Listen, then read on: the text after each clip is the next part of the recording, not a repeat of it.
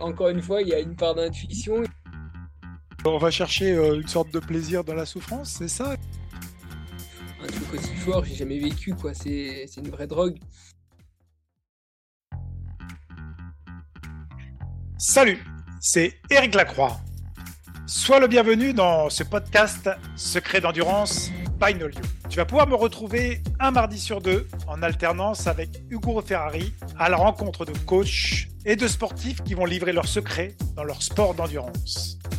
Nous sommes tous des individus uniques, fragiles et vulnérables, mais dans des situations extrêmes ou dans des sports d'endurance, on entend souvent parler de résilience, de force mentale, voire même de volonté ou de gestion émotionnelle.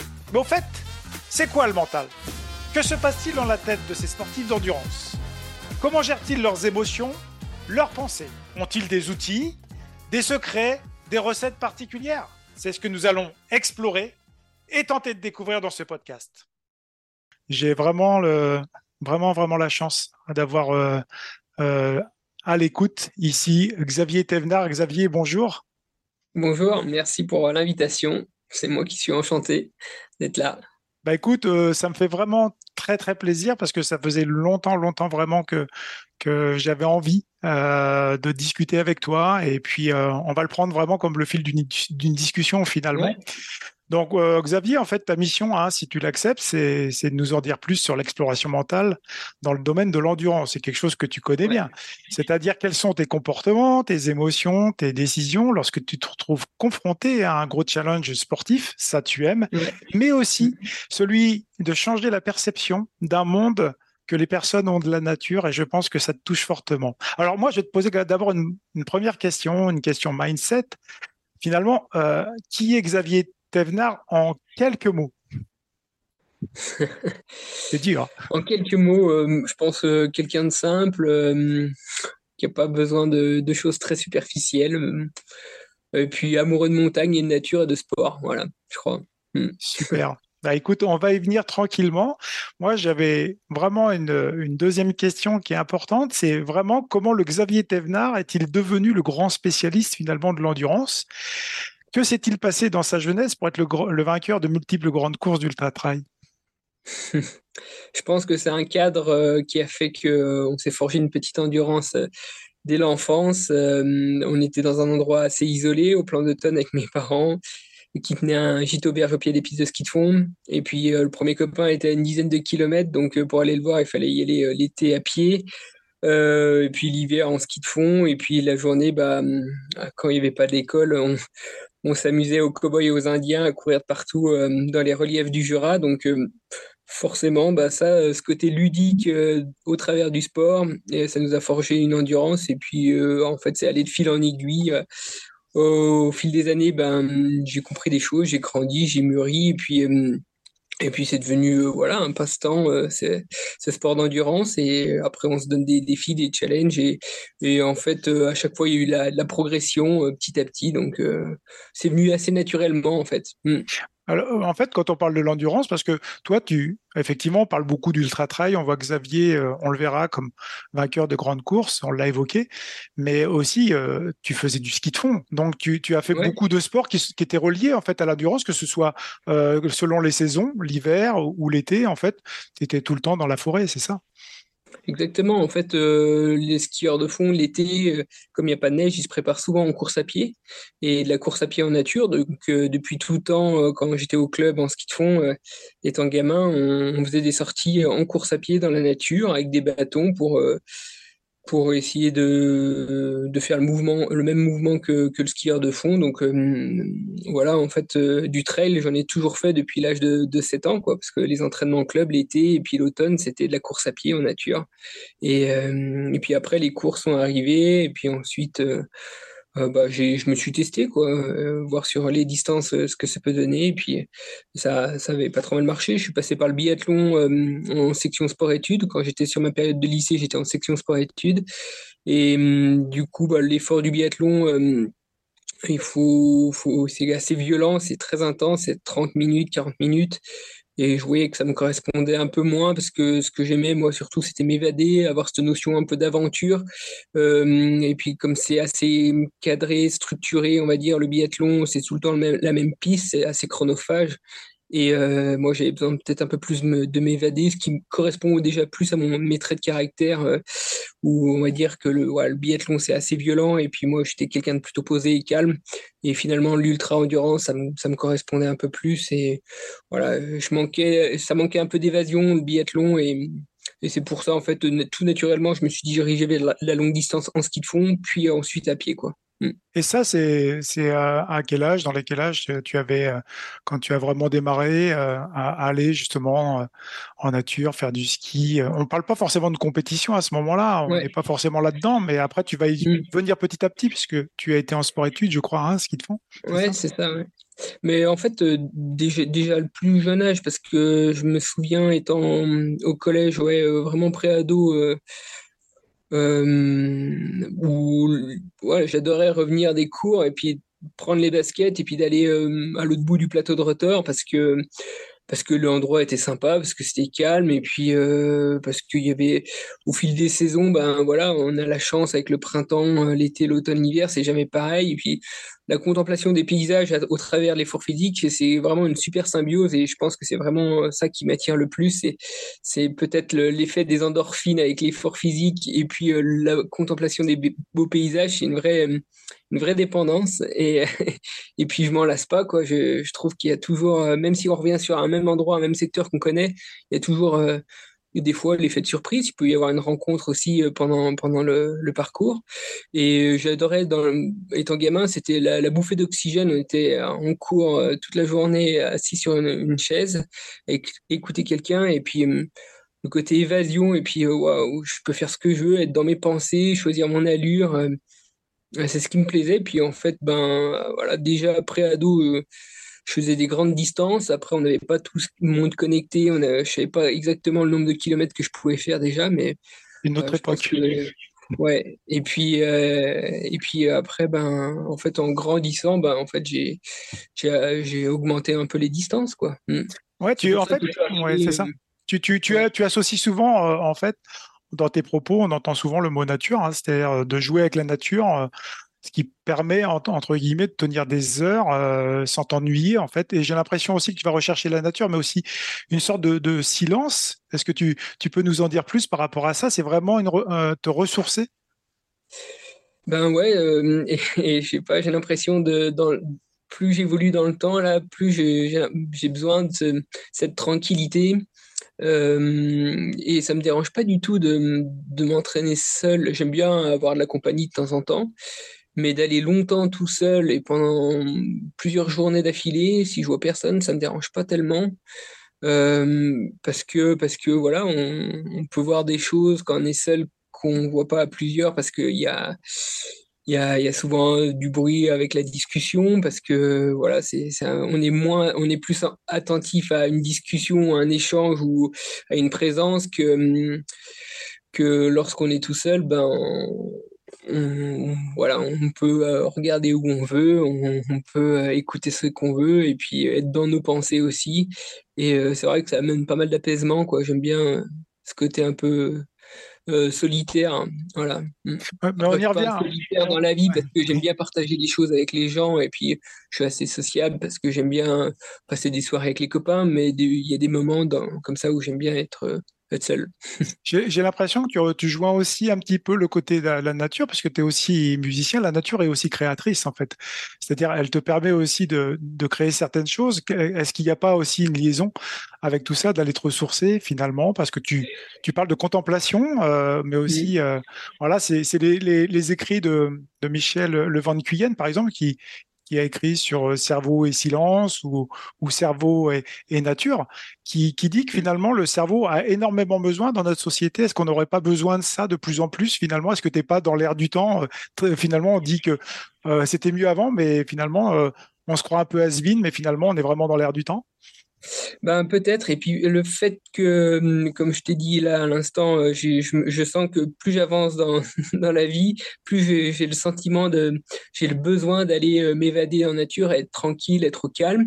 Et peut-être parce que derrière, justement, il y a beaucoup plus de, de communication au travers des réseaux sociaux, beaucoup plus de, de ouais, d'oppression avec euh, notre société qui nous donne beaucoup d'informations. Et peut-être que finalement, inconsciemment, je me dirige encore plus vers vers des choses où j'ai besoin de, calme. Et c'est vrai que bah, dans le milieu naturel, finalement, on trouve de... moi, j'aime bien ce côté un peu créatif au travers du sport. Euh, tu choisis ton itinéraire, euh, tu, tu, choisis la belle courbe, tu choisis... Euh, bah voilà la deux lignes, les mouvements de terrain qui se trouvent devant toi et puis cette liberté là ben il y a ce côté créatif aussi et, qui est vraiment je trouve intéressant dans, dans, dans, le sport et en associant avec la nature quoi et voilà, donc c'est ce que j'aime aussi. Euh, tes propos sont, sont, sont, non seulement intéressants, mais d'un autre côté, j'aimerais euh, te parler un peu parce qu'il y a le succès actuel de, l'Ultra Trail du Mont Blanc, du TMB, que tu mm. connais bien. Et il y a, il y a un peu une des mesures, on a vu un monde fou euh, l'année dernière sur l'UTMB 2022. Euh, qui est devenu vraiment un, rendez-vous très international.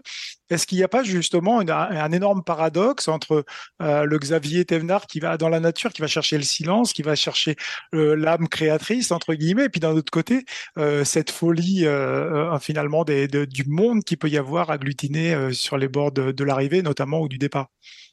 Exactement, hein. c'est vrai qu'il y en a de plus en plus et comme tu dis, c'est un paradoxe. Alors peut-être que plus les années vont passer, plutôt j'aimerais faire des, des, choses off et puis eh, être à l'écart de ça. Je ne sais pas comment, comment ça va se passer.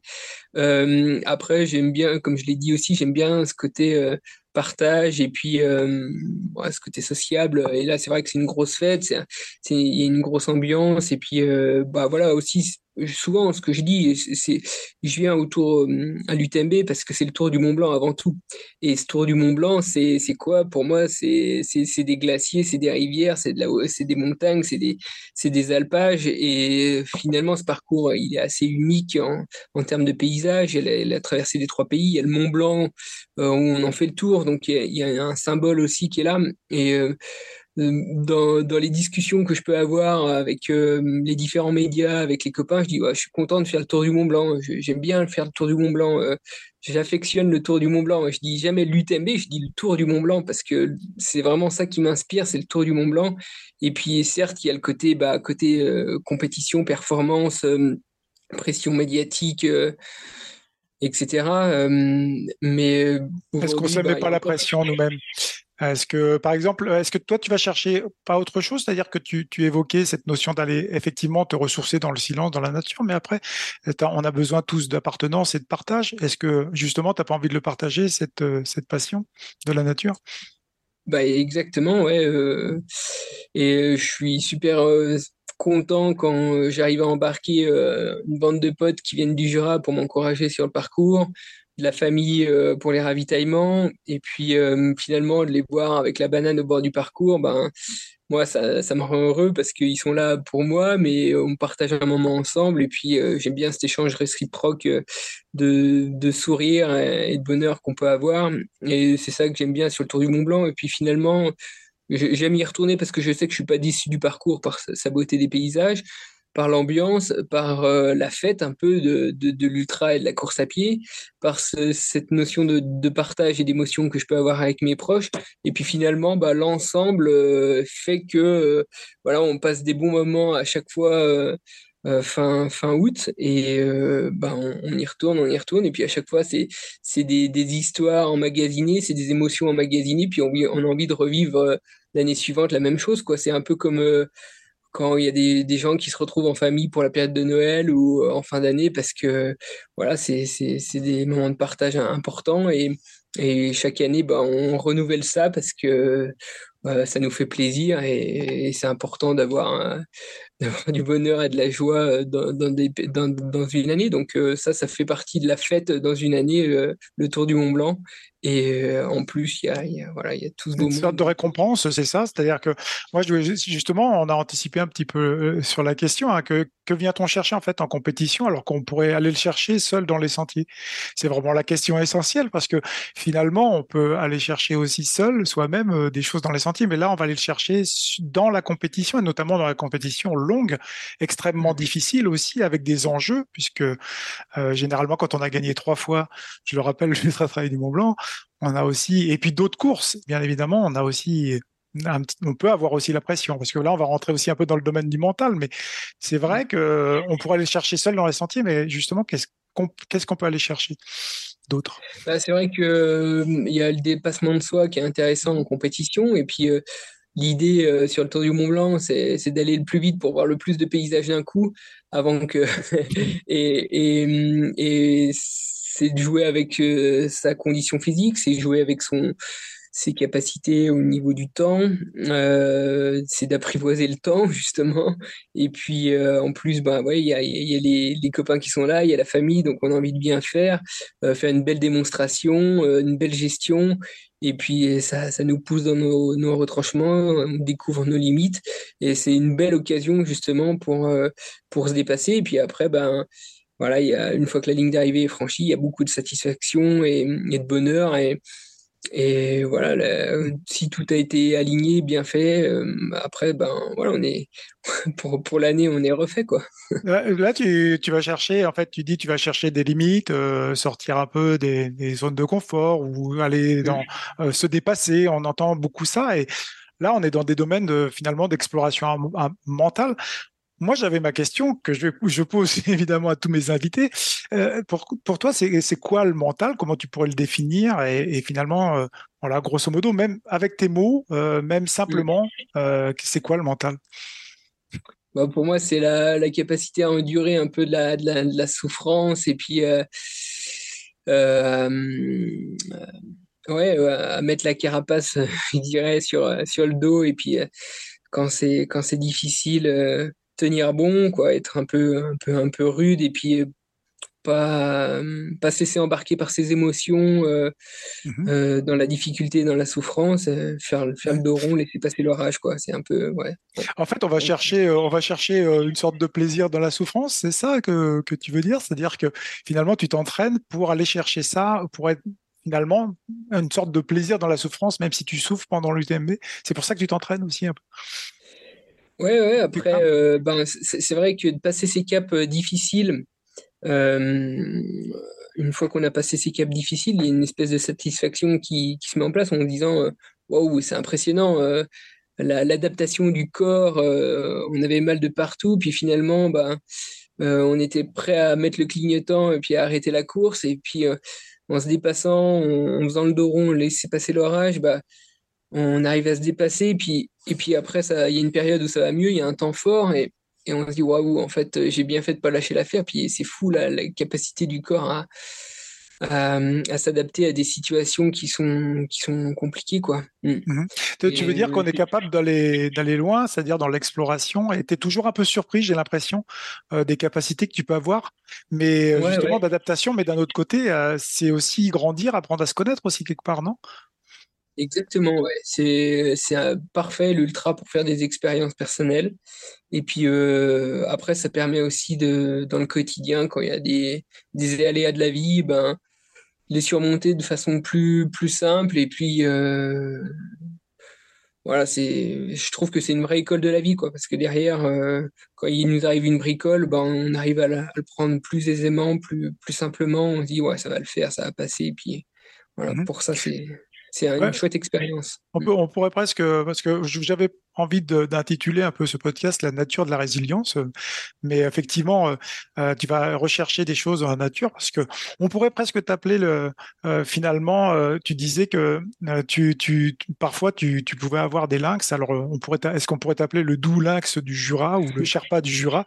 Je sais pas, mais en tout cas, tu vas rechercher une sorte d'analogie avec ça, c'est-à-dire que finalement, il y a une sorte de force tranquille mais euh, qui est travaillé à l'entraînement, qui est de rester finalement très modeste, très humble avec la nature. C'est un peu ça parce que on entend souvent on a entendu aussi beaucoup le, discours sur la nature. On y reviendra aussi puisque tu, as des combats très forts par rapport à ça et notamment, mais mais, mais c'est vrai que euh, se rendre maître de la nature, des cartes, etc. Mais finalement, toi, tu, tu vas euh, l'apprivoiser en quelque sorte, c'est ça, et c'est un peu ça l'exploration de ton mental?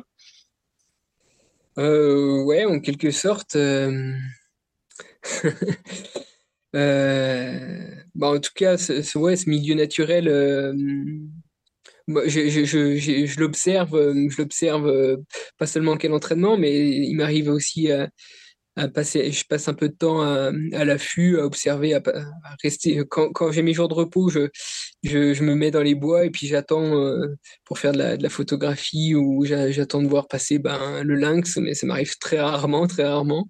Ou c'est rare. Euh, ouais, ouais c'est très rare. Ouais. Euh, je l'ai vu la dernière fois, c'était en octobre dernier et ça faisait euh, quatre ans que je l'avais pas vu et pourtant je passe du temps dehors et je sais à peu près où il se trouve.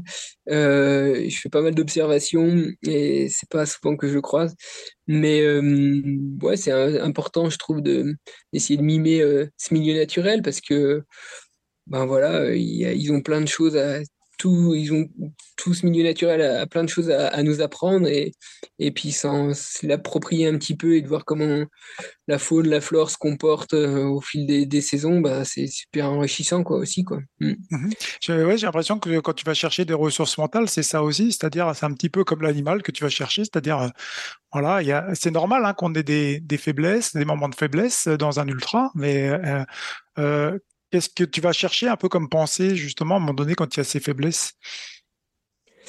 Ouais, euh, euh, des fois, je, euh, je, me dis, mais tu vois, nous, en plus, on, nous, êtres humains, on, vit souvent à, l'intérieur, on passe un peu de temps ben, à l'extérieur. Quand je m'entraîne dehors, ben, on peut avoir des conditions météo qui peuvent parfois être rudes. Euh, et puis, bon, moi, ça rend pas forcément les, choses faciles, mais bon, au fil du temps, tu t'adaptes, tu t'habilles un peu plus, machin. Mais euh, quand je vois là, en ce moment, c'est l'hiver à la maison, euh, il y, a, y a 50 cm de neige dehors. ça descend parfois à moins 15, moins 20 dehors. Puis eux, bah, les, les renards, ils sont dehors euh, toute la toute la journée. Euh, ils n'ont pas après une maison avec euh, le poêle qui, qui les attend et de la nourriture, quoi. Donc c'est ils sont assez croyables dans bah, justement dans la résistance et la résilience. Et on se dit ouais, nous on est quand même pas grand chose parce que c'est assez incroyable comment ils arrivent eux à s'adapter par tout temps, toute saison. Et puis quand il se met à pleuvoir des seaux d'eau et que c'est limite pluie neige Là, c'est vraiment des conditions rudes et ils arrivent à, rester dehors, euh, à s'abriter sous un sapin. C'est, euh, ils ont beaucoup, encore une fois, à nous apprendre et c'est, mhm. intéressant de les observer. Quoi. Mm. Ouais, c'est vrai que l'observation euh, des animaux et nous permet aussi de voir aussi est-ce qu'en de nous on est capable d'avoir cette résilience que tu parles? On pourrait presque de loi de l'Hormèse. Hein, la loi de l'Hormèse, c'est la capacité d'adaptabilité dans, dans, un environnement. Euh, ça te parle certainement parce qu'en fait, est-ce qu'on est de plus en plus d'un point de vue génétique et épigénétique euh, Est-ce qu'on s'adapte? Est-ce que le, trail, l'ultra trail n'est pas justement une discipline qui euh, permettrait d'explorer plus le côté physique et mental, puisqu'on est dans l'exploration mentale aussi hein, dans le podcast, mais dire aux gens que finalement c'est super intéressant, c'est la performance, la perf d'accord. Je ne veux pas dire la fête d'abord, mais en tout cas la nature peut-être d'abord.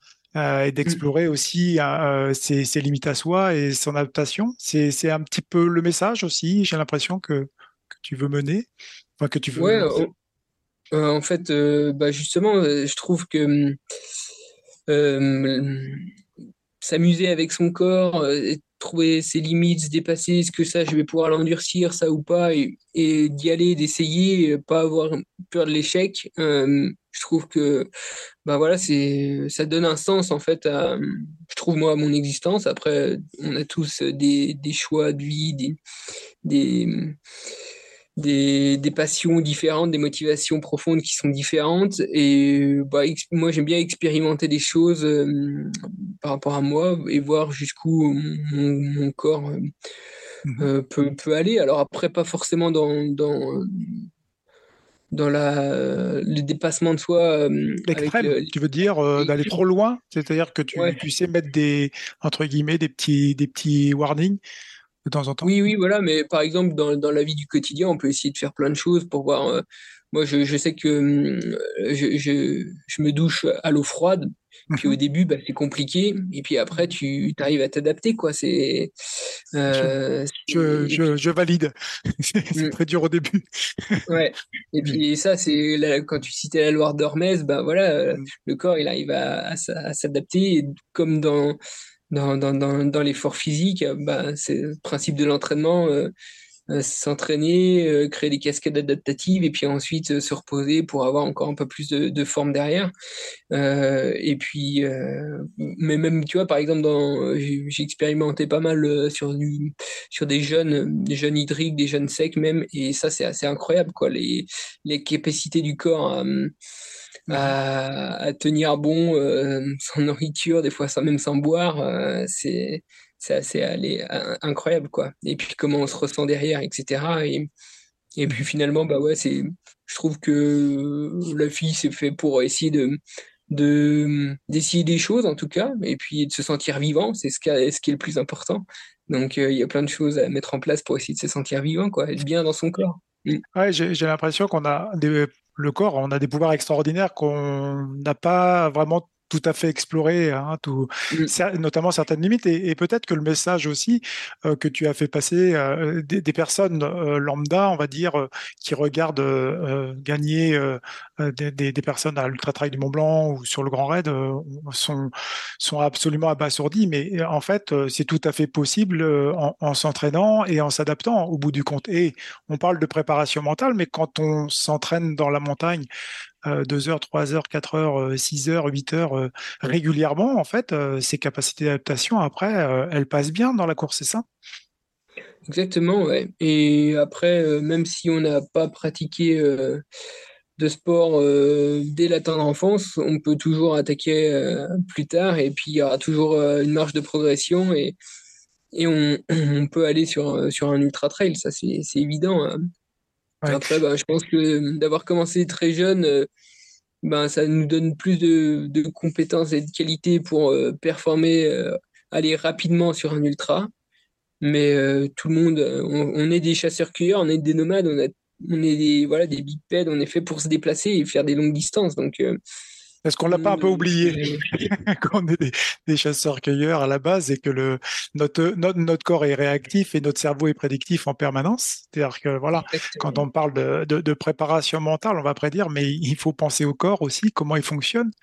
Et donc, ce que tu évoques, chasseur-cueilleur, ça veut dire que euh, là, euh, tu, évoquais, j'ai entendu euh, quelqu'un, notamment un, excellent podcast hein, qu'on peut citer, Baoun, où tu évoquais le fait que tu souhaitais revenir en fait à une vie pas, nomade, hein, mais un, petit peu plus simple peut-être euh, lié à la permaculture. Tu peux nous en dire plus, peut-être lié à, un mode de vie avec moins d'énergie, avec moins de. Ouais, voilà, ouais, euh, pas se polluer l'esprit avec euh, tout ce qui est ultra numérique, et puis revenir à des choses. bah là, on est en train de réhabiliter une vieille ferme dans le Haut-Jura avec ma compagne Amélie, puis on, donc c'est une maison qui est 2663, donc 360 ans cette année. Et euh, donc on, on l'a réisolé euh, avec des matériaux naturels. Et puis l'idée après, ben, c'est d'arriver à faire en sorte d'avoir très peu déperdition donc d'énergie, mais aussi faire attention à l'eau. Euh, et on est autonome en eau et en énergie. Et puis après, ben voilà, pas trop d'électroménager, c'est de rester quelque chose sur de low tech.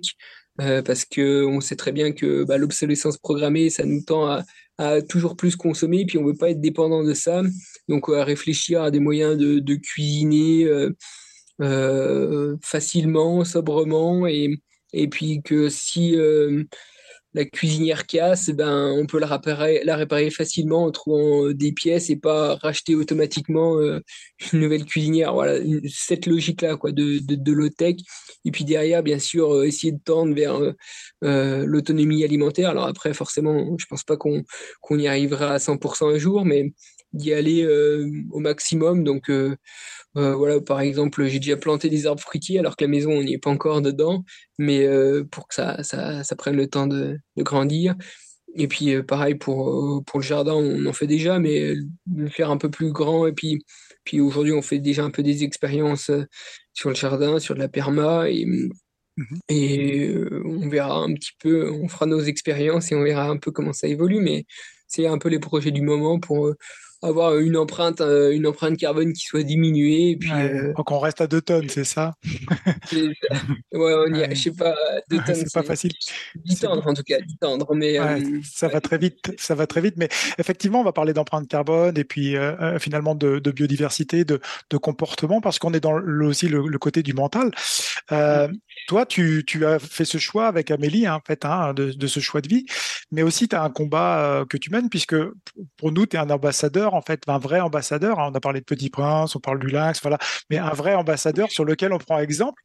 Et euh, on entend des discours qui effectivement sont recevables, puisqu'il y a des gens qui vont se sentir euh, une sorte, certaine culpabilité, etc.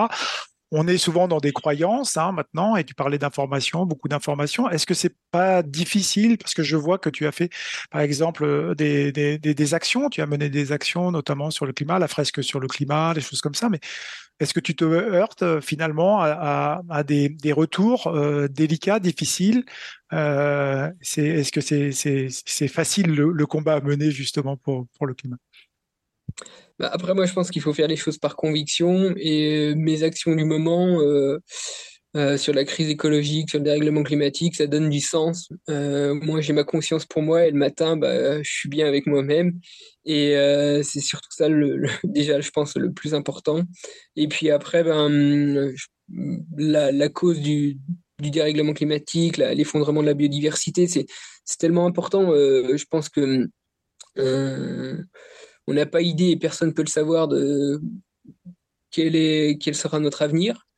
Euh, on a quand même des bonnes tendances parce qu'il y a quand même un lot de scientifiques euh, qui sont hyper compétents, formés, euh, qui sensibilisent à ces problématiques-là. Et maintenant, ben voilà, on est un petit peu dans le mur quand même, et ça faisait déjà des années et des années qu'ils nous alertaient, et ce qui, là, il y a, y a 40 ans en arrière, ils nous alertaient déjà sur ces points-là, et c'est en train de se passer. Donc, euh, euh un rapport du GIEC, euh, c'est à l'unanimité, quoi. S'il n'y a pas un scientifique qui est d'accord avec une virgule, bah, le rapport, ils ne le mettent pas en avant. Donc, euh, c'est un truc très fiable. Et aujourd'hui, ben, quand on connaît un peu euh, ces rapports du GIEC. Alors moi, je les ai pas lus hein, parce que c'est 6000 pages, mais après, bon, il y a, des, des, des, des, bilans des, qui, sont, qui sont assez... Euh, mhm. euh, justement, on va, on, va, on, va, on va aller un petit peu plus loin dans la. Est-ce que généralement, on a souvent des croyances parce que il faut comprendre aussi. Est-ce que les gens vont aller peut-être aussi Est-ce qu'il n'y a pas une sorte d'appréhension? Et la question que je voulais te poser, c'est est-ce que justement l'ultra-trail n'est-elle pas un, outil, alors très paradoxal parce qu'on pourra en reparler, mais intéressant comme une sorte de nudge c'est-à-dire le nudge, c'est euh, pouvoir changer les comportements sans que les gens s'en aperçoivent. C'est-à-dire que quand on rentre et on fait de la pratique du trail, on est quand même plus attiré vers la nature. On peut être attiré à, son alimentation. On peut être attiré à pas mal de choses qui sont finalement reliées fortement à, ces thématiques. Est-ce que tu crois que l'ultra trail, justement, est-ce qu'il y a un paradoxe? Parce qu'on voit le versant très économique, mais est-ce qu'on s'en sert pas suffisamment? Exactement. Bah, j'ose espérer que les gens qui viennent vers le trail, justement, c'est pour retrouver des valeurs qui soient qui soit simple, euh, qui se retrouve un besoin essentiel. Euh, souvent, bah, les gens avec leur vie professionnelle euh, hyper actifs, à être débordés d'informations et tout, ben, finalement, c'est une bouffée d'oxygène sur Ultra Trail. Ils se redécouvrent, ils sentent leur, leur corps, leurs leur sensations, ils s'évadent dans la nature.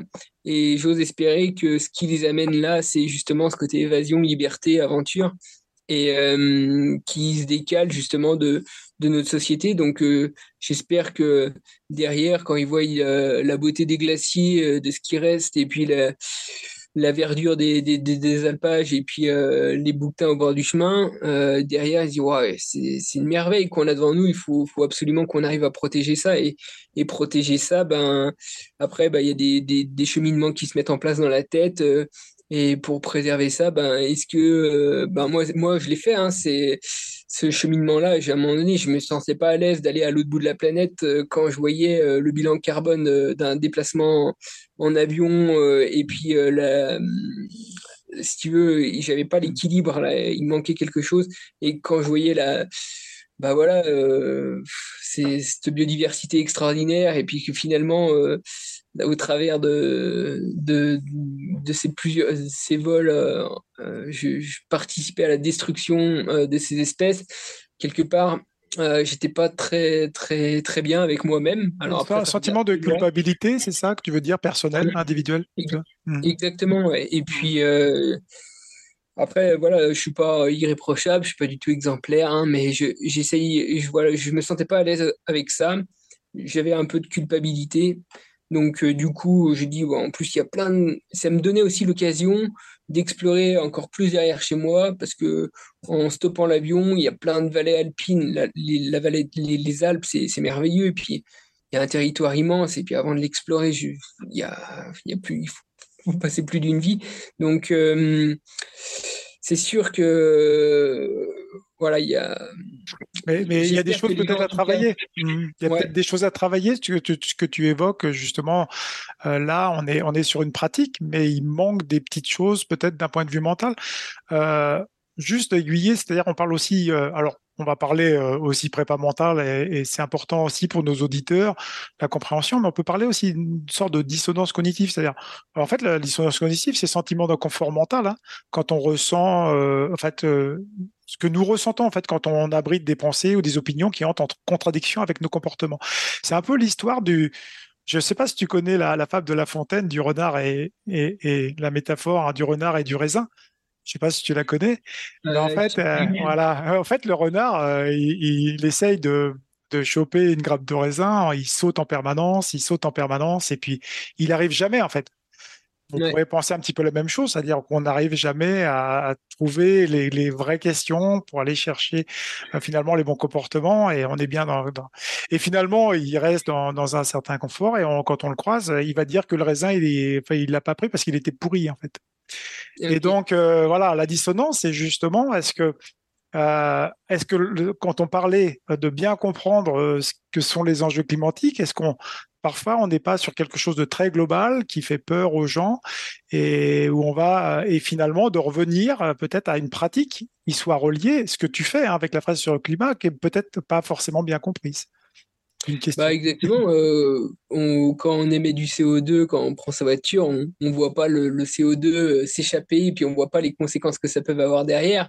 Et c'est difficile de, de se dire bah en, faisant ça ça va abîmer le climat. Et puis euh, souvent en plus on, remet un peu la balle sur les autres. Oui mais tant que les chinois ou les américains n'auront pas bougé euh, ça sert à rien et tout. Enfin euh, mais c'est en fait c'est le comment ça peut être très violent en fait de, de, de, je sais pas de, de faire il y a plein d'actions qui peuvent être délétères pour, euh, pour l'environnement euh, en émettant beaucoup de gaz à effet de serre. On ne connaît pas forcément. Et, et l'impact que peut, ça, ça, peut avoir, mais même ne serait-ce sur, je sais pas, euh, pas seulement la biodiversité, mais sur nos, nos amis, sur nos proches, les personnes qu'on aime. Et on se dit, bah, c'est pas possible. Aujourd'hui, euh, ça nous viendrait pas, euh, je sais pas, à l'idée euh, d'aller donner une gifle à son voisin pour, pour, pour aucune raison. Et, et, et parce que et, aujourd'hui, il y a des, des, lois qui sont censées nous protéger parce qu'on n'a pas le droit de d'aller taper son, son, voisin et c'est très normal. Mais aujourd'hui, par contre, il y a des actions qui peuvent être très délétères et qui indirectement bah, tuer son voisin, quoi. Et aujourd'hui, ben, ça, c'est, il n'y a, y a, pas de loi qui, qui nous protège pour, pour ça, quoi. Mm. Mmh.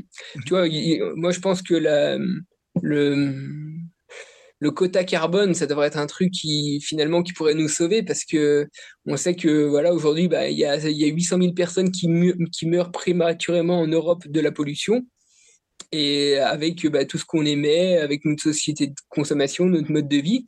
Et puis pourtant, ben, il n'y a rien qui est, il n'y a pas de, si tu veux, il y a pas de barrière pour, euh, pour essayer de d'endiguer ça. On continue comme si de rien n'était, quoi. Alors que bah, encore une fois, d'aller chez son voisin et puis de le gifler pour aucune raison, bah ça, s'il porte plainte, on peut aller en prison. Il y a des lois pour car il, qui sont censés nous protéger. Et tu vois, je veux dire, il y a, y a, il y a, tu, veux, tu veux dire qu'on arrive, on a du mal à trouver le consensus, euh, voire le consentement? C'est-à-dire, euh, c'est difficile de le trouver euh, parce qu'en fait, on est sur des des prises de conscience, c'est ça? On est sur la, prise de conscience. Finalement, on n'en a pas conscience réellement puisqu'on va pratiquer, par exemple, la pratique de l'ultra trail, on va faire de la compétition, mais on n'a pas conscience de tout ça forcément. Ben ouais, c'est un ensemble.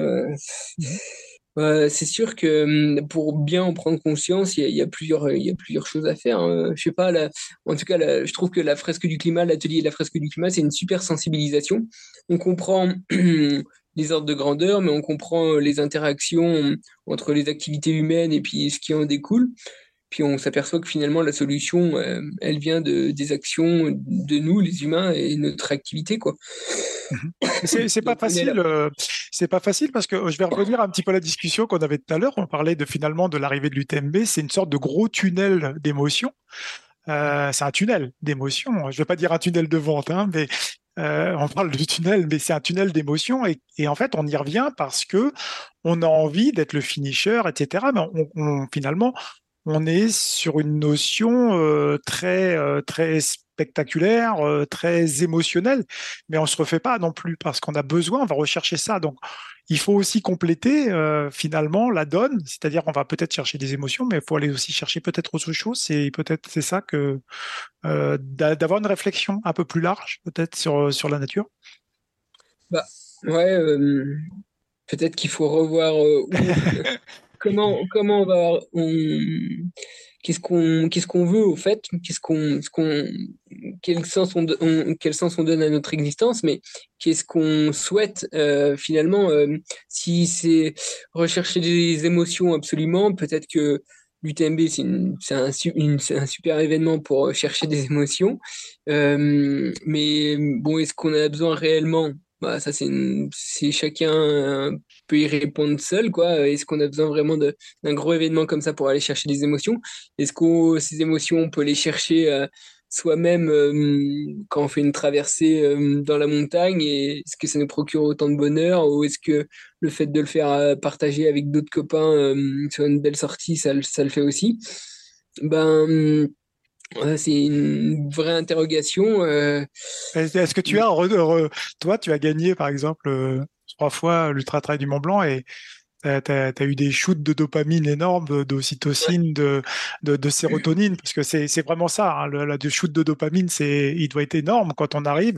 L'ocytocine, c'est le lien à l'amour qu'on a des autres, et, et, et la sérotonine, c'est dire ah putain, je suis pas une merde quoi. Enfin, en grosso modo, c'est ça. Mais on a tellement, euh, c'est des doses euh, qu'on peut même pas. C'est des doses de drogués, mais à des doses machin. C'est est-ce que on peut le retrouver finalement si on le fait pas sur ce genre d'événement? Et c'est là où le y a un énorme paradoxe finalement.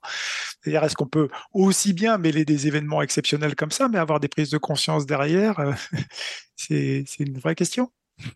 Ben ouais, c'est une vraie question. que je te pose, euh, qui n'est pas évidente, mais je pense que c'est intéressant d'avoir ton avis parce que tu, tu es justement garant de, de, ça. Et, et est-ce qu'on peut faire les deux? Est-ce que c'est possible? Ben, euh, c'est sûr que les émotions, euh, quand tu franchis une, ligne d'arrivée d'un UTMB victorieux, euh, en termes bah, d'émotions intenses, euh, c'est une vraie bombe. Donc, je vais, vais pas mentir, j'ai jamais vécu ça dans un autre contexte dans, ma vie, en dehors, un truc aussi fort, j'ai jamais vécu. quoi. C'est une vraie drogue. Après, ben, il y, a, y, a, plein de bons moments dans la vie, des belles sorties, des belles traversées avec des copains où, où voilà, je me, j'ai beaucoup de plaisir, beaucoup de satisfaction et, et puis je sais que c'est pas quelque chose de normal. Et je sais que ça demain de toute façon euh, euh, voilà forcément à 60 ans euh, j'aurais peut-être pas les capacités physiques pour performer comme comme à 30 ans Bah, merci, c'est gentil pour moi. Non, je rigole. Non, mais, tu, peux continuer à faire des UTMB. mais je, ne suis pas sûr que bon, Marco Il y a un hein, vieillissement, hein. oui, exactement, c'est ce que j'allais te dire. Il y, a, un vieillissement cellulaire quand même, mais il y a des êtres exceptionnels toujours. Mm. Donc euh, du coup, euh, je me dis bah de toute façon, euh, il faut pas que je m'attache à quelque chose de aussi fort en termes d'émotion parce que sinon ça va être ça va être invivable à, l'avenir quoi. Si je m'accroche à, ces émotions qui sont aussi fortes et que c'est une vraie drogue, ben le reste de ton existence va être va être compliqué parce que il y, a plein de choses qui sont cool dans la vie où on peut avoir du plaisir, du bonheur et tout. Euh, et, ça, forcément, je ne vais pas arriver à le reproduire quand j'aurai 60, 70 ans. Donc, euh, euh, bah, ça sera bien d'y repenser et puis de revoir euh, les images, ok, mais faut pas que j'en fasse la part belle. Et, euh, et puis, il faut arriver à se contenter de, de, voilà, de, de plaisir, euh, et plaisir plus simple. Quoi. Mais ça veut, ça veut, ça veut dire qu'on pourrait quand même mêler, des, mêler les deux, puisqu'on peut avoir des choix, finalement. la, la vie, elle n'est pas en permanence, si d'un point de vue même philosophique, hein, c'est, elle est faite d'épreuves, elle est faite de moments aussi, il faut beaucoup travailler, on peut avoir des, des moments difficiles, des moments aussi d'extase. Et est-ce que euh, ça peut être euh, finalement le problème Est-ce que c'est pas justement une accélération euh, ou un petit peu l'accélération économique qui fait qu'on va surconsommer aussi de la compétition parce qu'on est voilà affiché, on est pris aussi dans des marques et je c'est pas une critique. Hein, mais est-ce qu'il n'y a pas un petit peu ce versant-là aussi? Mais il y a des marques aussi qui vont faire l'effort de laisser tranquille aussi. Ouais, euh, c'est vrai qu'on est dans un monde où toujours tout va toujours un peu plus vite, euh, plus fort, plus longtemps.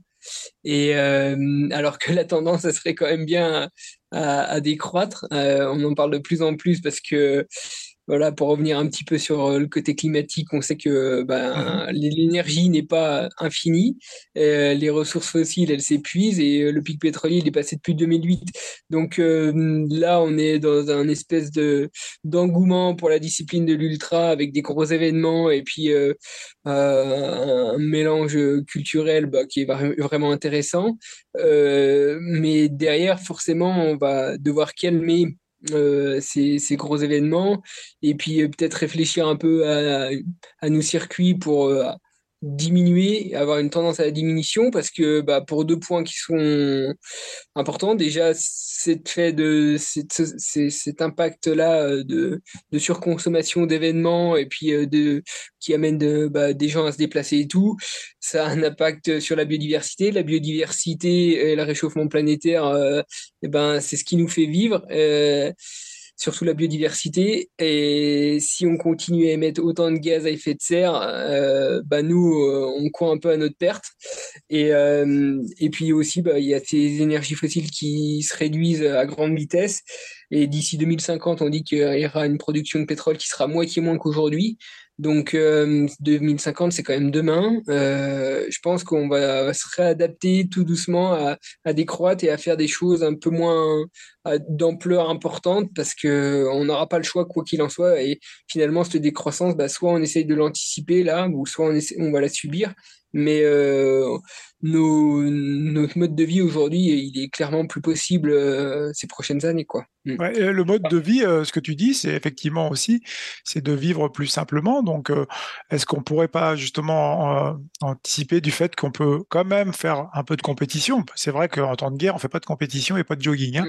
Mais là, là, c'est peut-être d'avoir une sorte de parce que l'ultra trail le permet. Il y a même eu des écrits scientifiques qui parlaient de décélération. Même Hartmut Rosa, hein, voilà, il parlait de décélération et aussi de, capacité de résonance aussi justement, c'est-à-dire d'exemple, d'exemplarité, dire que finalement cette pratique pourrait être une sorte de pas de tribu, mais de, de, de, de, qui aussi donne des bonnes ondes euh, pour, euh, pour pratiquer et d'avoir aussi des nouveaux comportements.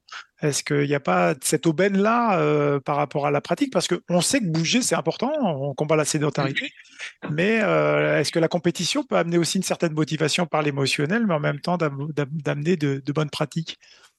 Bah, exactement. Ben, le, la pratique du sport, euh, comme je disais tout à l'heure, c'est une super école de la vie parce que juste de d'apprivoiser un petit peu le, goût de l'effort au quotidien, et ben derrière ce goût de l'effort là, euh, il nous sert à plein de choses dans la vie quoi. Et, et c'est ça qui est super enrichissant. Finalement, on arrive à, à, se dépatouiller un petit peu quand il y a des, des complications. Euh, et euh, parce que et voilà, je trouve que le sport pour ça, c'est trop bien. Et la compétition aussi, parce que la compétition, on, on, se dépasse, on trouve, on se challenge avec les autres. Ça nous permet de trouver les limites et euh, on va chercher un peu plus loin dans le, dans le goût de l'effort. Et euh, c'est sûr que euh, c'est un bel apprentissage euh, pour la suite. Et puis aussi, ben, dans, dans, dans, le quotidien, à l'avenir, comme je disais, avec cette décroissance d'énergie, d'énergie fossile qui fait toute notre existence aujourd'hui pour aller se déplacer, pour s'habiller, pour aller manger, etc. Et ben finalement, comme on aura ce goût de l'effort, ça ne nous embêtera pas d'aller à l'épicerie euh, en marchant, en vélo. Euh, se bouger. Voilà quoi. C'est vraiment ton, ton, côté mindset. Alors, moi, je, je, voudrais revenir un petit peu sur le côté sportif. Et, euh, après, refaire un petit focus, hein, parce que on est sur aussi le côté mental. Euh, on y reviendra de toute façon euh, aussi euh, sans aller non plus explorer. On va pas prendre tout ton temps. Mais est-ce que tu pourrais nous raconter une petite histoire, une anecdote finalement particulière dans laquelle tu as pu vraiment explorer le, versant mental pour ce que es, pour toi, ce que c'était le mental finalement? Est-ce comment tu l'as vécu et comment tu l'as abordé? Est-ce que tu as trouvé des solutions? Il y a quelque chose qui te revient vraiment ou tu as été loin? Ben, je vais te dire un truc. j'ai fait un, jeûne mais sec, sans, sans boire, sans manger. Et, euh, et, ça, ça a été vraiment une super expérience mentalement. D'accord. Et hum, j'ai fait plusieurs jeûnes hydriques d'une semaine, et là, une semaine sans boire, sans manger, ça a été euh, un truc vraiment dur mentalement, je trouve, sur la fin. Sur la fin, mmh. les deux derniers jours, c'était compliqué. Et, tu rêvais de bah, nourriture? Ah ouais, ouais, non, mais rien que de manger un morceau ou, mhm. ou de boire un verre d'eau, c'était incroyable, quoi. Après, c'était fou, quoi. Et, euh, parce que j'ai lu pas, pas, mal de choses là-dessus. Euh, après, c'était un effet sur moi. Je, je, je, je, conseille à personne de le ouais, faire. il faut être suivi, hein. Il faut être suivi pour ça. Documenter, beaucoup se documenter ça. aussi. Mhm. Et, et, puis, euh, donc, bref, et ça, j'ai au niveau mental et expérience, c'était vraiment. Loin? Ouais, je trouve que c'était. Parce qu'il y a plein de mots qui arrivent aussi un petit peu avec euh, ben, l'apport. Ouais, les corsétogènes.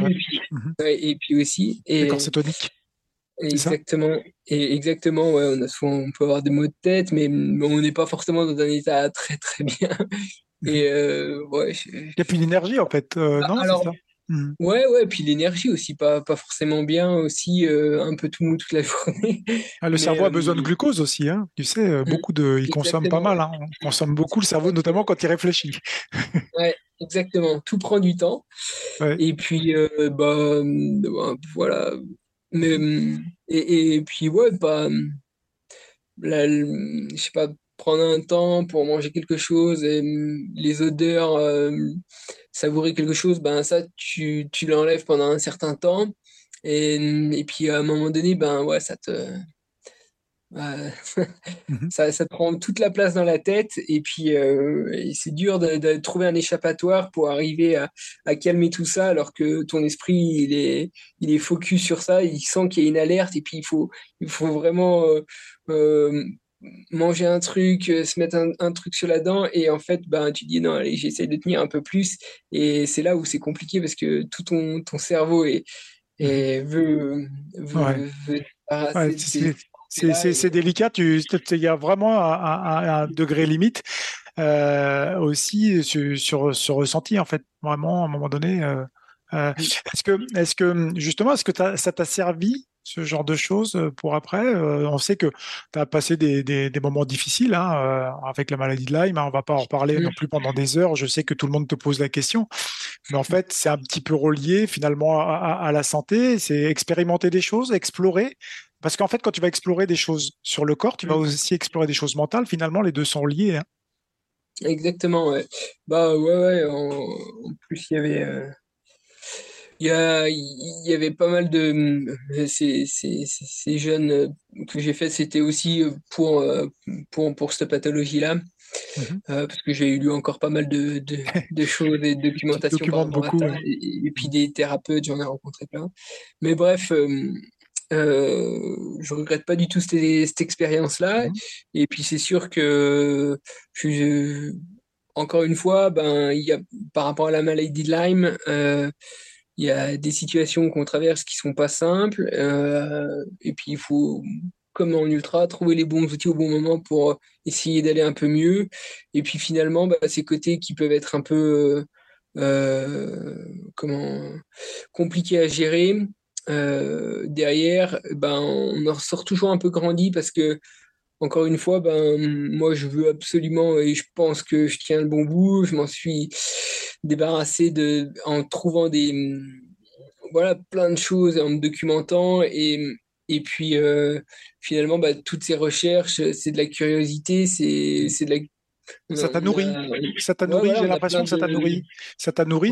J'ai l'impression que tu as grandi. C'est un, nouveau Xavier Thévenard qui allait chercher des connaissances, qui a de nouvelles euh, euh, finalement recherches. Et, et c'est ce qu'il faut dire un petit peu aux auditeurs, c'est-à-dire qu'on on est beaucoup maintenant dans les tendances New Age où euh, le développement personnel, c'est ah oui, on va aller chercher quelque chose, mais on n'a aucune solution. Ce qu'il faut aller les chercher, en fait, finalement, il n'y a pas forcément d'outils qui existent. C'est nous-mêmes qui allons aussi chercher des connaissances, qui essayons de les expérimenter. C'est ça, que, non que tu as fait? Exactement. Je pense qu'il faut aller chercher les informations, documenter, puis après faire son expérience. Et, et hum, ça, c'est vraiment, moi, je mettrais le gros point là-dessus, faire son expérience, parce qu'on est vraiment tous différents. Et, c'est difficile de, voilà, de, bah, donner euh, toutes les informations à quelqu'un et puis cette personne en question va nous dire euh, essaye ça, fais ça comme ça ou de se faire conseiller euh, peut-être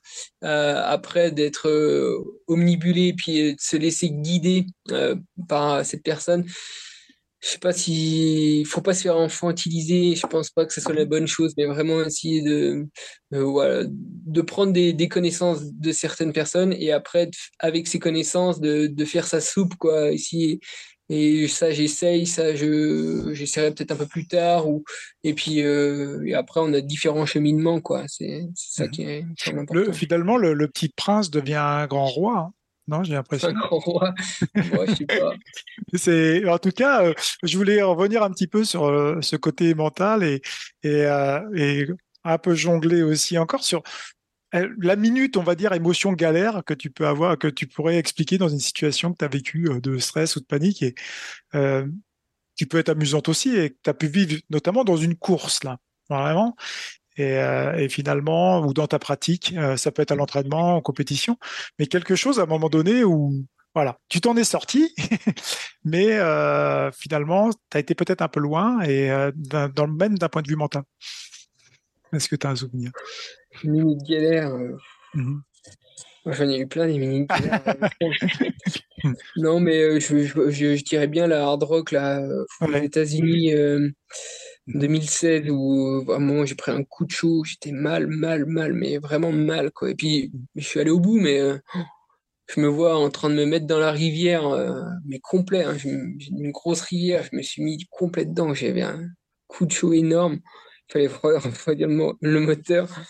Et euh, voilà, je sais pas, j'avais en plus la nausée, j'étais vraiment, vraiment pas bien quoi. Et puis j'ai pris le temps qu'il fallait pour que ça revienne en marchant. Et là, tu t'es posé la question si tu allais vraiment où tu étais, en fait, c'est ça? C'était... Ouais, euh, mais même, je me souviens d'avoir dit au ravito, euh, non, en fin de cours, j'ai dit, mais je pousserai jamais personne.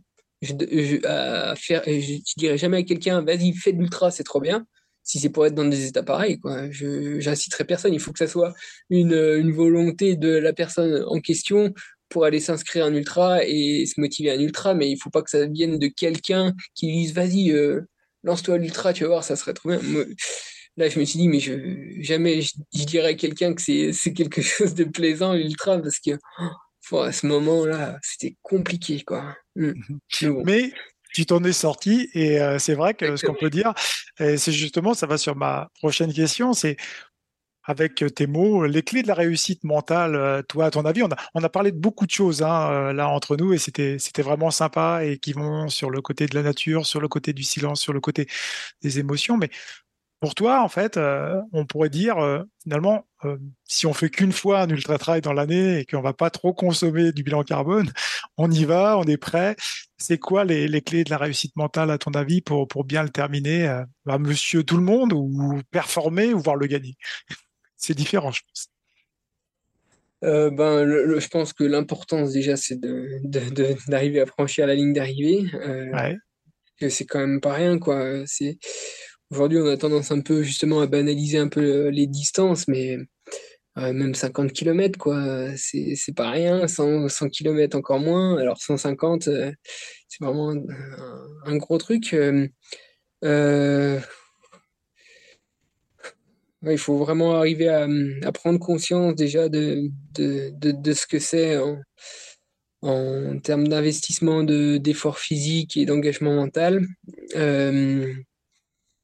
Après, ben, faut se dire qu'on a le temps, quoi. Je pense que c'est la meilleure recette pour, euh, pour y arriver. Et puis, euh, quand il y a un moment difficile, euh, pas d'affolement. Attends, c'est moi qui ai décidé d'être là. J'ai, le temps. Je, vais prendre le temps de faire bien les choses et de, de même si, si je perds un peu de temps sur la concurrence, ou bah, c'est pas bien grave, ou si je, je cherche même pas la place, c'est pas grave. Si j'ai les barrières horaires, bon, bah, la question se pose peut-être plus. Mais euh, voilà, le, but, c'est, d'arriver au bout, puis pour passer ces difficultés, prendre le temps, quoi. Mhm. Voilà. on n'est pas dans le, côté du, du, ce qu'on appelle du roi soleil, hein, parce qu'on tombe dans les marécages, c'est ça? C'est-à-dire, c'est, faire un peu.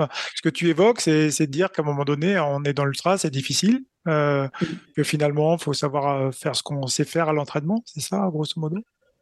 Ouais, c'est ça, ouais. De toute façon, euh, quand la vitesse sur un ultra trail est jamais bien loin de, de la sortie longue en endurance fondamentale qu'on fait euh, à, la maison. Donc, on, quand on connaît ces, ces allures d'endurance fondamentale à la maison, bah, l'ultra, c'est ni plus ni moins que ça, mais euh, sur une durée un peu plus importante, avec un kilométrage plus important. Et puis, bah forcément, quand on accumule de la fatigue, il y a des moments de temps faibles. Et sur ces moments de temps faibles, il faut arriver à, à prendre le temps et puis euh, à se dire que tout va bien se passer, qu'on est dans la montagne, qu'il y a les copains pas loin du au bord du parcours, que si j'ai choisi d'être là, ben c'est seulement moi qui ai choisi d'être là et j'en dois, j'ai pas le droit de m'énerver. Je suis dans un super environnement. Il y en a plein qui aimeraient être à ma place il euh, n'y a pas des bombes qui me tombent sur la tête. Euh, mhm. Voilà quoi. On peut toujours trouver quelque chose finalement mm. qui, nous permette d'avoir des pensées, euh, tu veux dire, alors c'est pas le, la pensée magique, hein, c'est mais c'est le versant d'une pensée qui n'est pas parasite en fait, qui va permettre de, continuer parce que c'est souvent nous qui se freinons, c'est ça que tu veux dire? Ouais, ouais. bah, c'est vrai que je comprends. Moi, j'ai déjà arrêté des courses aussi des fois, euh, quand tout est s'allume au rouge dans la tête et que le corps n'avance plus, mais le mental n'est plus là non plus. Mhm. Euh, et les deux sont fortement reliés, à ton avis. Hein, les deux, tu ne peux pas fonctionner sans cerveau, en fait, et le cerveau ne peut pas fonctionner sans le corps, c'est ça ce que tu veux dire? Hmm. Ouais, exactement. Ouais. Alors, il y a des, des, moments où, forcément, euh, quand on arrive à des, des kilométrages importants sur un UTMB, bah, sur, un, sur mhm. n'importe quel ultra, on a les, les, jambes, les articulations qui brûlent, mais mhm. si la tête est là parce que euh, voilà, on est, on est bien, euh, on est frais dans la tête, euh, on arrive à passer ces difficultés de douleur. Après, souvent quand, quand la tête elle est un peu plus en berne et puis qu'on n'a pas les bonnes pensées à ce moment-là ou les bonnes émotions, c'est vrai que dans ces douleurs intenses du corps, c'est là où on a tendance souvent à mettre, à mettre la flèche. Et, euh, ouais, Tu, vois, il y, a pas mal d'armes. Est-ce que toi, tu, tu vas aussi dans le côté imaginaire? Est-ce que as, on parlait par exemple avec Mathieu Blanchard de visualisation. Est-ce que toi, c'est des choses qui te parlent? Tu le fais sans forcément apporter des méthodes. Hein. Dans le mental, on n'est pas forcément euh, les méthodes, c'est des principes, c'est des choses, euh, des, petits outils qu'on se donne personnellement. Hein. C'est, il n'y a pas de méthode, faut fuir les méthodes. D'ailleurs, c'est plutôt des choses sur lesquelles nous, on va se mettre des principes sur lesquels ça fonctionne avec nous. Est-ce que toi, par exemple, tu as des choses sur la visualisation? Est-ce que tu as des choses particulières? Bah, euh, la vie, ouais, euh, après, bon, euh, voilà, quand je traverse un moment difficile, j'essaie de penser à des choses qui me font du bien. Ça peut être un souvenir d'enfance, ça peut être un bon moment avec les copains, ça peut être. Euh, après, j'essaie de, quand je suis pas bien, de ne pas penser à ce qui m'attend, mais être dans le présent, ici et maintenant. Et mhm. puis, voilà, après, je, je, fonctionne vraiment par étapes.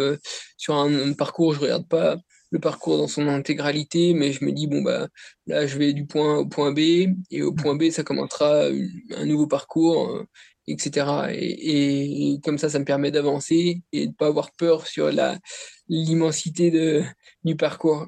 Et euh, ça, me correspond plutôt bien comme ça.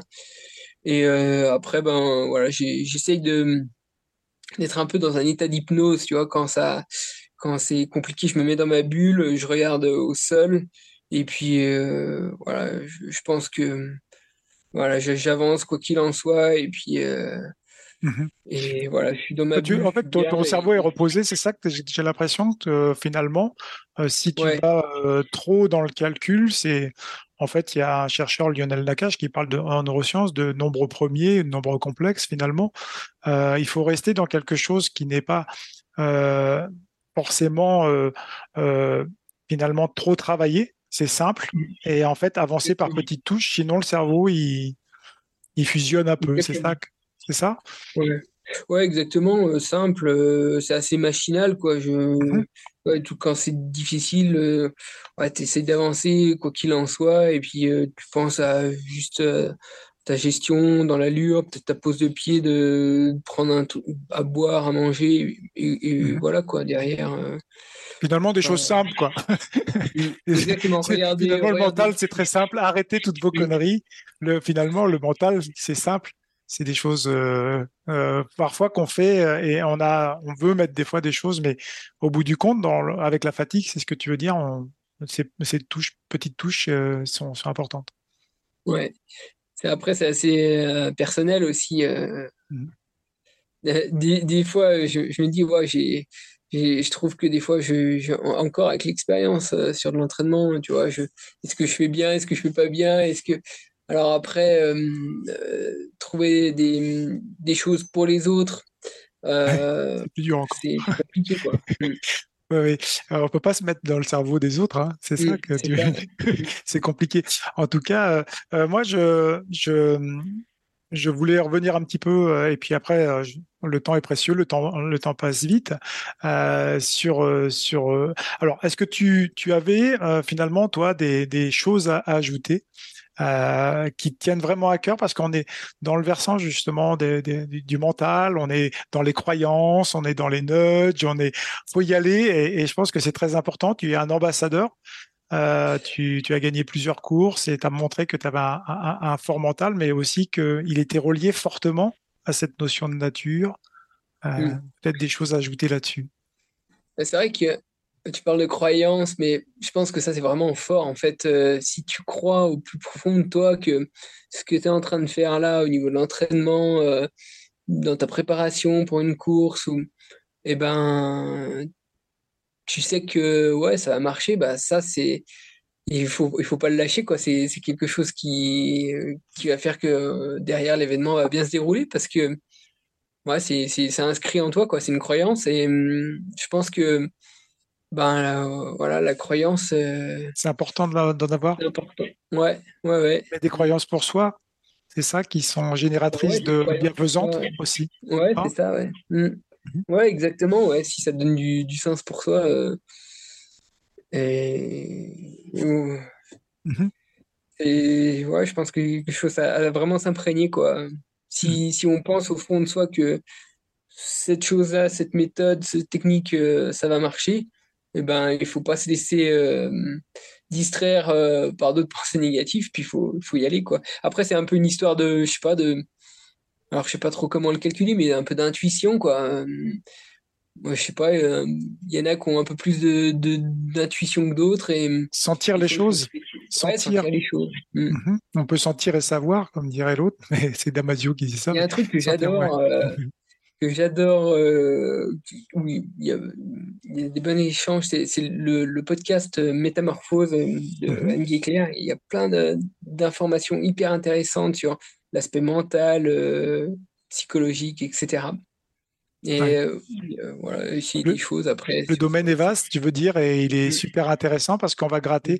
Et c'est de la connaissance, c'est formidable. En fait, on va aller, euh, c'est un petit peu comme l'entraînement. On, on, va faire des kilomètres, et ben on va aussi ouvrir de, la plasticité un peu cérébrale, des nouvelles, des nouveaux neurones. C'est chouette aussi, non? C'est ça. Moi, je, je, vais, je vais pas, je vais pas te prendre tout ton temps. J'avais quand même une dernière question. Comment se voit Xavier Thévenard dans 10 ans, dans 10, 15 ans? Qu'est-ce qu'il va faire à Xavier dans 10 ans?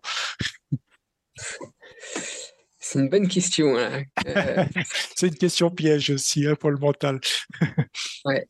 Euh, bah, je pense que je serai toujours dans le milieu euh, du sport, la nature et la montagne, parce que c'est vraiment mes axes. parce que tu as bientôt 35 ans, hein, c'est ça? C'est ça, là, au mois de mars. Mm. Ouais, ouais. 6 mars. après, c'est une très bonne question. C'est marrant parce que quand je regarde, vois, de, depuis mon orientation, depuis le collège, sur ce que je m'étais fixé comme, comme objectif ou ce que je voulais faire, bah, finalement, le, cheminement, il est complètement biaisé, quoi. Et puis, bah, il y a des fois, tu as des occasions, alors des, des, propositions, tu dis oui, là tu dis non, tu dis oui, puis ça te fait amener là, et puis ensuite tu, tu fais cette rencontre avec cette personne, et puis ça t'ouvre cette porte, et puis en fait tu vas là, et puis en fait, ben, t'en sais rien, quoi. Et, et puis encore une fois, il y a une part d'intuition, il y a une part de, bah forcément, qui correspond à ta nature et puis à, comment, qui correspond à tes grands axes, tes motivations profondes. Et, tu vas, mais alors là, pour le coup, euh, en tout cas, c'est sûr que ça tournera autour du sport, euh, de la nature, euh, peut-être du jardin, mais. Mhm. la permaculture. concrètement, précisément, aucune idée, quoi. Dans dix ans, je sais pas, peut-être que je, je, je sais, aucune idée une grande barbe euh, telle un ermite avec euh, Amélie dans leur chalet. Ah, une barbe, je sais pas parce que euh, je suis pas très, je pas, pas trop la barbe. Écoute, en tout cas, je te remercie beaucoup vraiment d'avoir passé du temps. On a, vraiment à, nos côtés sur sur ce versant de l'exploration, on va dire mentale, mais on a été beaucoup plus loin. des des, une petite phrase, des, des, petits conseils pour les, les, gens, les auditeurs qui, qui, qui adorent euh, Xavier Thévenard, son message et des choses à dire peut-être pour, pour les prochaines courses. Tu, tu, tu envisages de faire des, des compétitions et puis euh, un petit mot pour eux? Bah, déjà la semaine euh, dimanche prochain, je cours la transjurassienne en ski de fond. Génial. Et puis et puis après ben je vais, je vais essayer de continuer à courir en ski de fond euh, tant qu'il y a de la neige. Et puis dès qu'il n'y aura plus de neige, je, je, serai les baskets. Et puis après, moi, j'ai déjà réfléchi à deux, trois courses euh, dans les Alpes euh, cet été. Peut-être une course du côté de Chamonix fin août, mais encore faut-il que je me qualifie. Une petite course du village. Ouais, après, il faut, il faut que j'ai les, le nouveau protocole. Les points, je sais plus comment ça s'appelle. Bref, il faut que j'aille les choper sur une autre course, donc euh, je vais réfléchir à tout ça, quoi. Ou peut-être peut-être qu'il n'y aura pas de course fin, fin août à Chamonix, et mhm. puis à ma foi, je. Tu, tu vois sur le court terme, c'est ça? Tu vois sur le court terme? Ouais, je vais voir un petit peu comment ça se dessine au printemps, là. Hmm. Mhm. Tu t'entraînes en court terme Ouais, là, là je, je m'entraîne en ski, euh, en ski de fond principalement en ce moment. Parce mhm. qu'on a pas mal de neige, donc c'est cool. Bah, pas mal de neige. On a de la neige. Pas, pas, pas beaucoup, mais on en a, donc c'est pas mal. Et puis, euh, mhm. et puis ouais, ça va mûrir au, fil, au fur et à mesure de la, la, saison, là, sur quoi je me projette en ultra. Mais j'ai une idée, soit le 90 du Mont Blanc, soit le Lavaredo, je sais pas trop encore. Mm. D'accord. Ouais, en fait. Euh, mon cœur navigue. Euh, une petite phrase pour les, les auditeurs qui, qui, tient à cœur ou je sais pas, une citation, une phrase, n'importe quoi qui te passe par eh ben, on n'est jamais à l'abri d'une bonne performance. ah, celle-là, elle est chouette. C'est, je crois que c'est Amélie, hein, il me semble. Qui... Mais euh, de toi aussi. C'est vrai qu'on n'est jamais à l'abri et, c'est important de se le dire. Il faut laisser un petit peu, parfois, mm. se laisser un petit peu aller et se laisser un petit peu tranquille aussi. Bah, écoute, merci beaucoup en tout cas d'avoir pris ce temps avec nous et cet échange de secrets d'endurance by Nolio. je te souhaite voilà, une très très belle euh, enfin, une très très belle saison en tout cas, mais en tout cas de, bien te porter surtout et de, réaliser euh, les projets euh, avec Amélie. Bah, pareil, pareil, je te souhaite plein de bonnes choses pour cette année et puis surtout la santé, c'est le plus important. Merci à vous d'avoir écouté ce podcast. Retrouvez dès mardi prochain Hugo Ferrari pour un nouvel épisode de Secret d'endurance by Nolio. Par ailleurs, si vous avez aimé cet épisode, N'oubliez pas de le soutenir en lui donnant la note de 5 étoiles. À bientôt